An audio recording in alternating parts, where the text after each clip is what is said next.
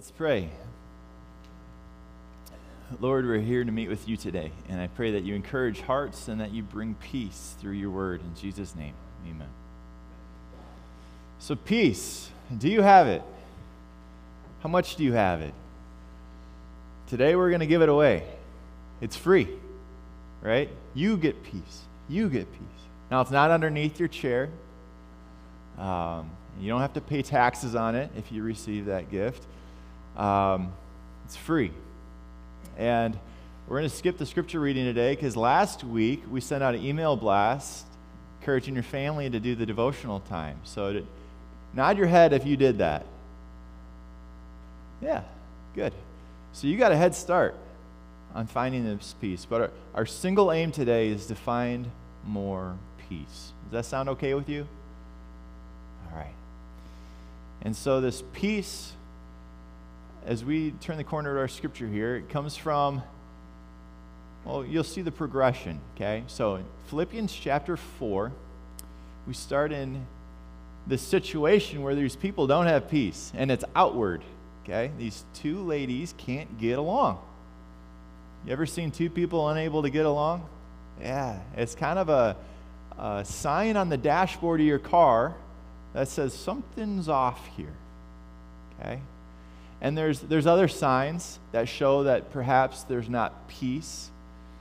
But my main contention today is that if we don't have inner peace, we won't have outer peace. And inner chaos will just bring outer chaos. And so maybe there's not a fight that you're having with one other person, but there's other signs in our lives that show that there's chaos inside. And I thank God for those signs on like a dashboard that help clue us in to say, you know what, you're missing something underneath the hood of your car. Maybe you're out of oil, maybe you're out of gas. But I praise God for those signs. So often we get so mad at our dashboard. Man, if only those little lights didn't work, everything would be fine. And yet, it clues us in, right, on our soul on the health of our relationship with God. I praise God for that. We're not just about behavior, we're about life.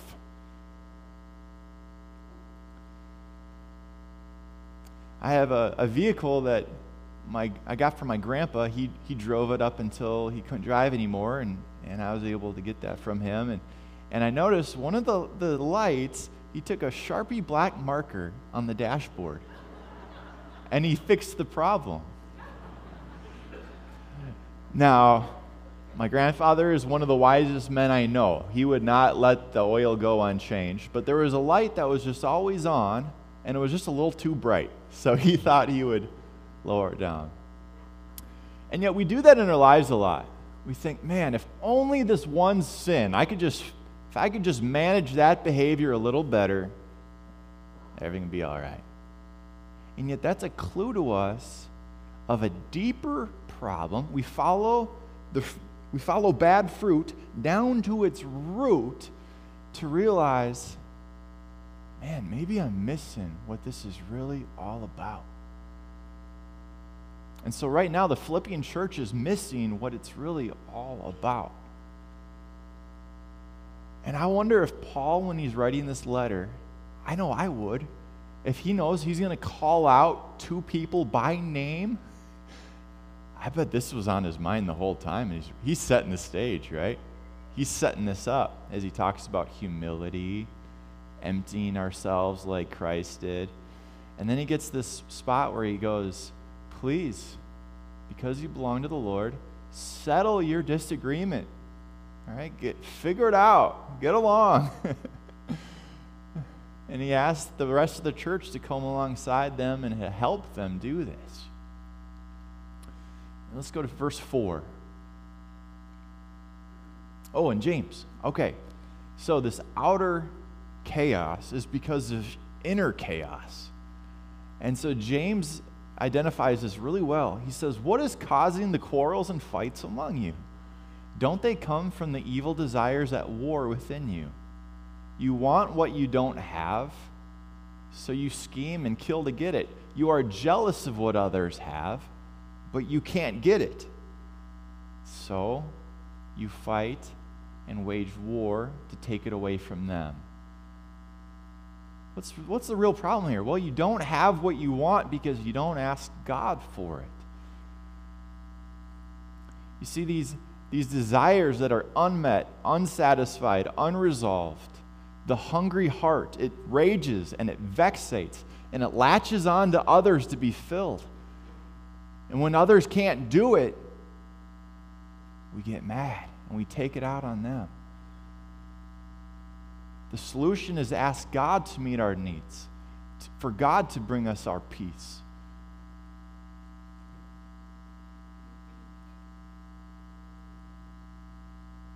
Let's go to the next slide, please.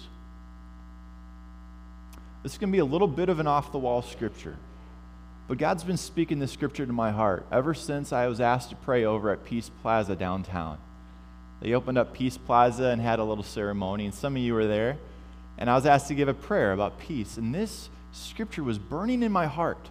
And it wasn't the right time or the place to share this scripture. Okay? But, but I haven't been able to shake it. As I go up there to pray peace in the town, I just kept thinking about this story. The story is Elijah was a prophet in Israel he defeated the 400 prophets of Baal that Ahab and Jezebel had set up. He, Elijah gets tired, gets a little depressed. God tells him, you know what, go and appoint Elisha to help you out, and go appoint Jehu to bring reform to the nation of Israel. And so Jehu is the general of the army. He decides to do a little bit of a coup in the name of God. God called him to do it.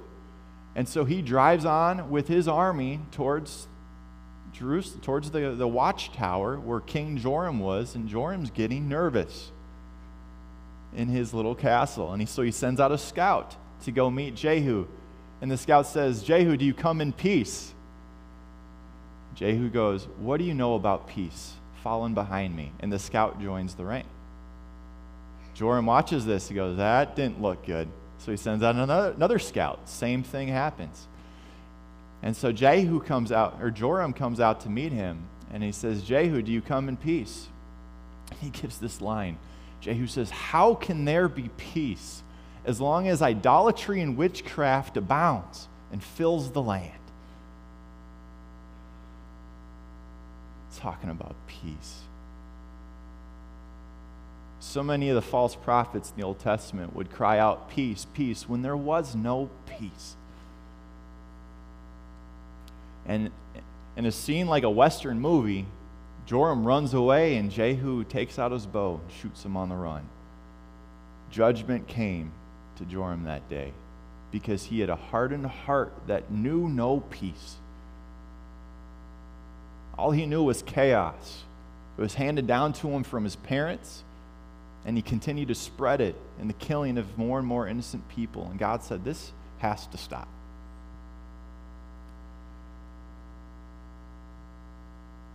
Next slide. So, if there's not peace in our life, there's chaos and their sin. Galatians gives a good picture of this. It says that the acts of the flesh, so our sinful nature, they're obvious. They're, they're bright lights on the dashboard, all right? And they're worth paying attention to. And they're the following. It starts right off with sexual immorality, impurity and debauchery, idolatry and witchcraft, hatred, discord, jealousy, fits of rage, selfish ambition, dissension, faction, envy, drunkenness, orgies. How's that for a list, huh? Yeah. But a chaotic heart leads to a chaotic life. And a lot of times we just try and cover it up. The other way of living to find that peace with God. And then from that, you bring peace to others through love and joy and peace and patience, kindness, goodness, faithfulness, and gentleness, and self control.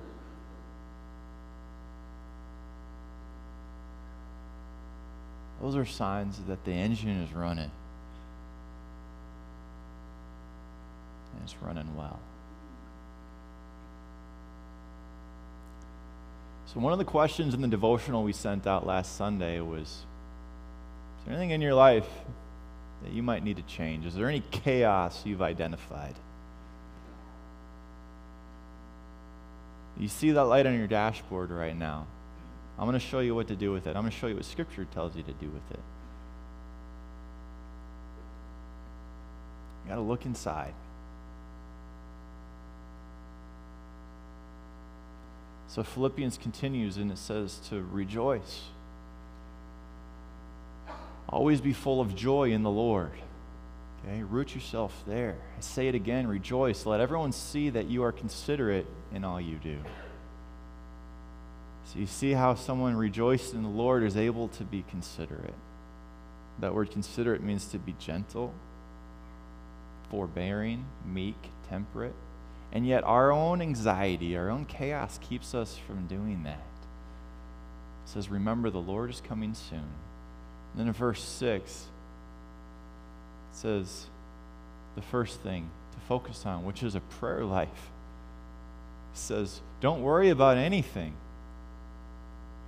You know that worry is a sin? Is extremely acceptable, often in the church, yet it's just as bad.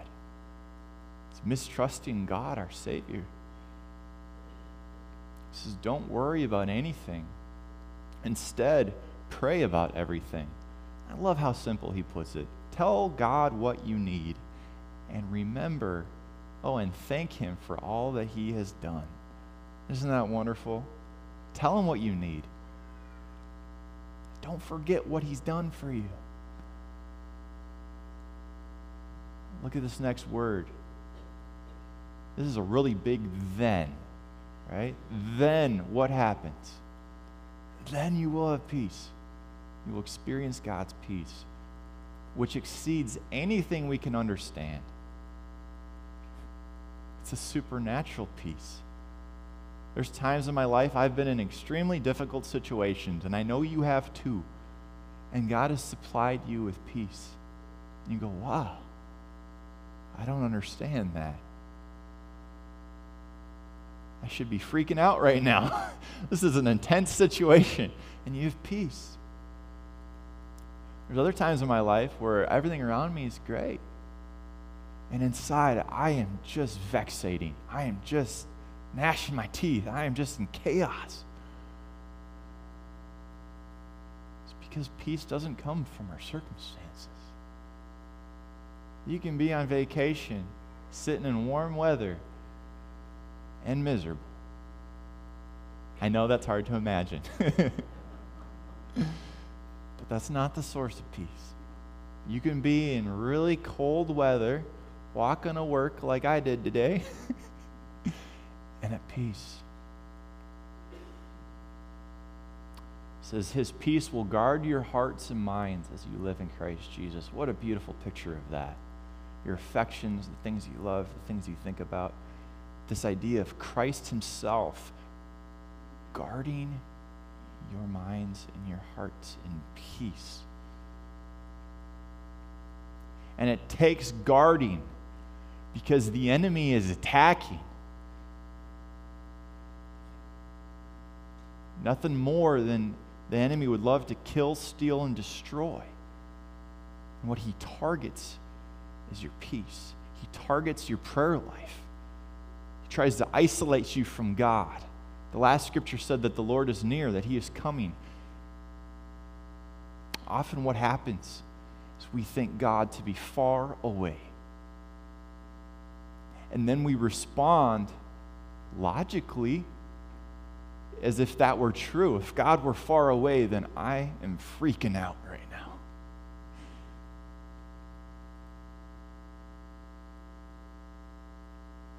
But He's not.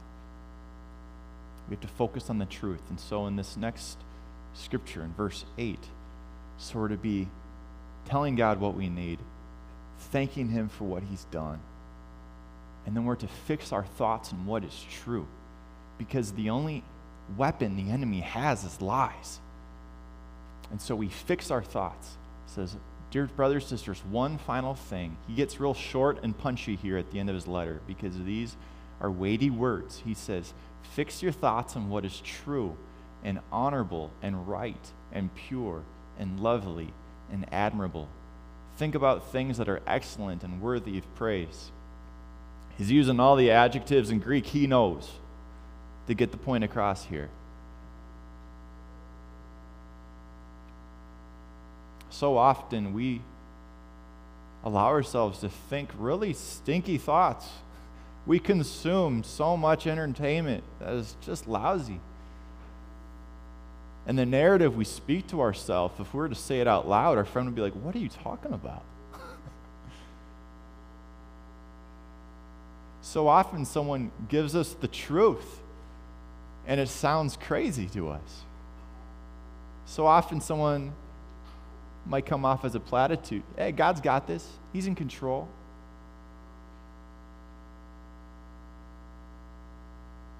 Why does that sound crazy?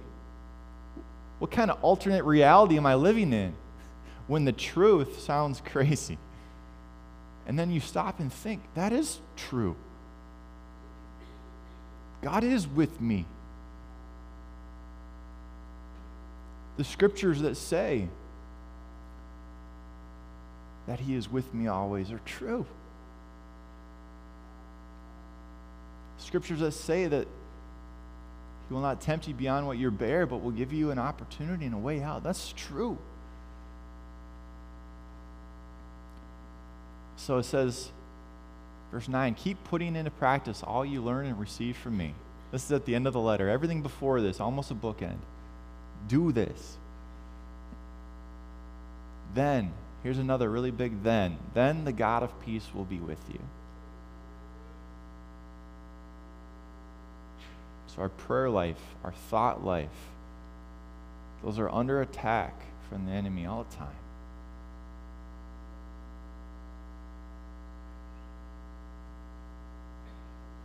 Go to the next slide, please. And look how this plays out for Paul.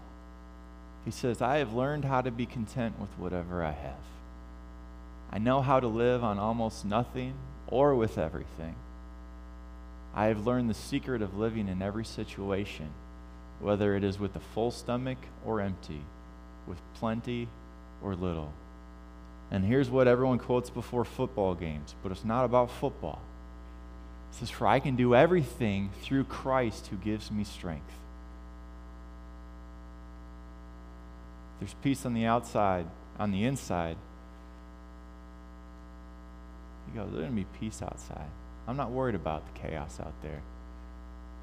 I get it. It's hard to find your place in this crazy life. But when we do, we see God correctly, we can rest in that, that He's got it.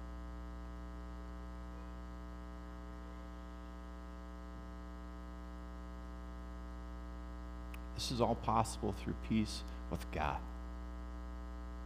Can't have peace with others unless we have peace inside, and we can't have peace inside unless we have peace with God. And so, I found some really great scriptures here I want to show you. I found about 11 here where Paul starts off his letters the first thing he tells he wants for people is he says, I want you to have peace.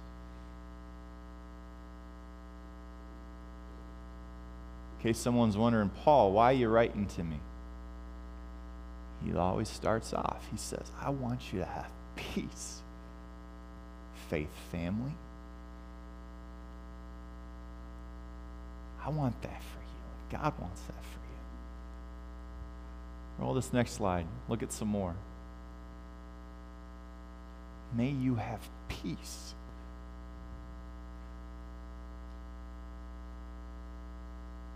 what this is all about. Let's go to the next one. Here's some letters that Paul did not write, other authors.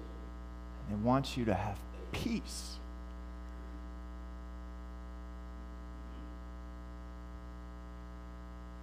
the last of which in Revelations, if you go scoot back, sorry, Revelations 1 there, that's the Lord Jesus himself in his vision to John, saying, I want you to have peace. And over in the Gospel of John, I'll show you some more. These are just wonderful. Jesus says, I'm leaving you with a gift, peace of mind and heart. And that peace I give you is a gift that the world cannot give. So do not be troubled or afraid. It also says, I've told you all this so that you have, may have peace in me. Here on earth you will have many trials and sorrows, but take heart because I have overcome the world. I want to show you Romans. It's a theme of peace there. It starts off by saying there's so many people and they don't know where to find peace.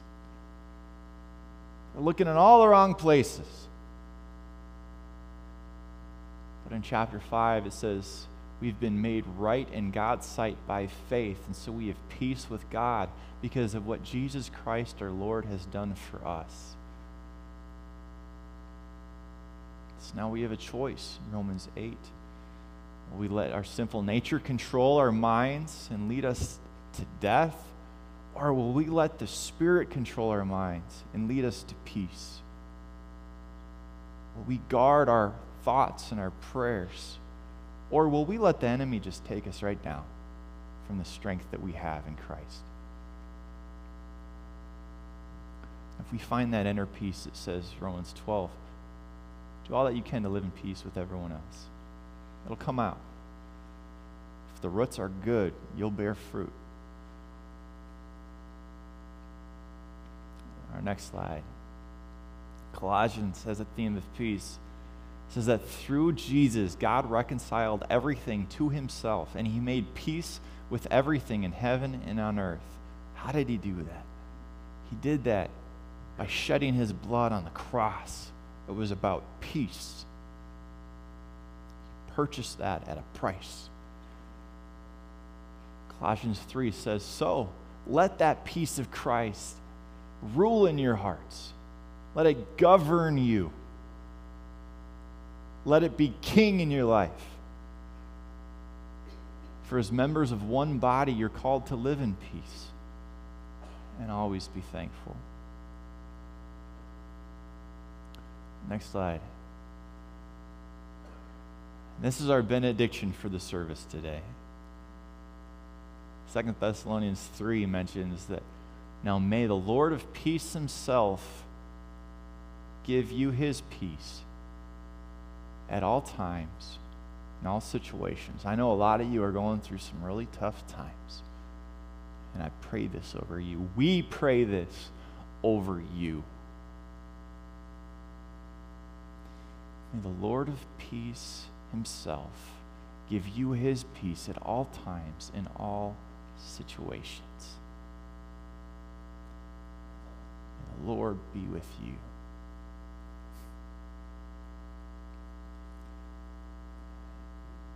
Number six, it's a great benediction from the Old Testament. We ended a funeral yesterday here with this scripture. Scripture of extending peace. It says, The Lord bless you and the Lord keep you. The Lord make his face shine upon you and be gracious to you. The Lord turn his face towards you and give you peace.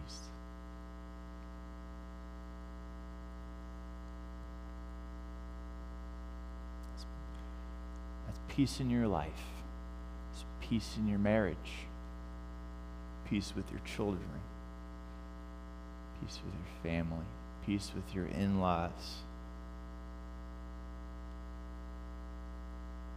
It's peace at work peace in your finances, peace in your calendar.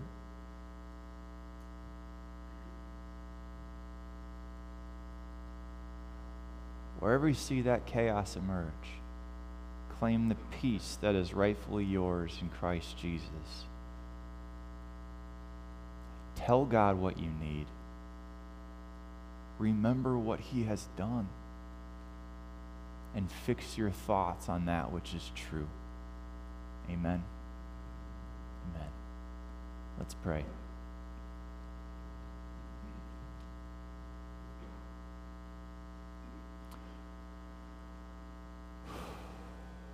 Lord, in the name of Jesus Christ,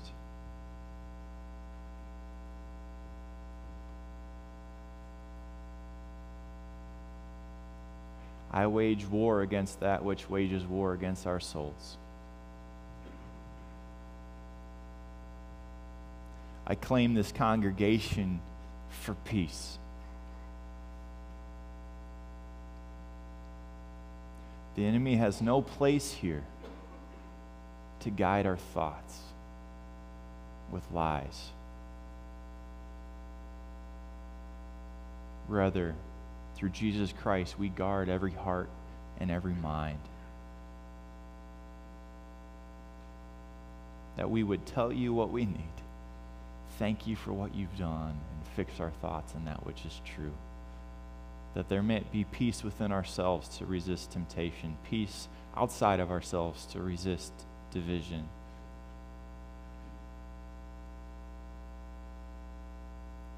Thank you for the peace of all eternity when we can gather together and find shalom. In Jesus' name.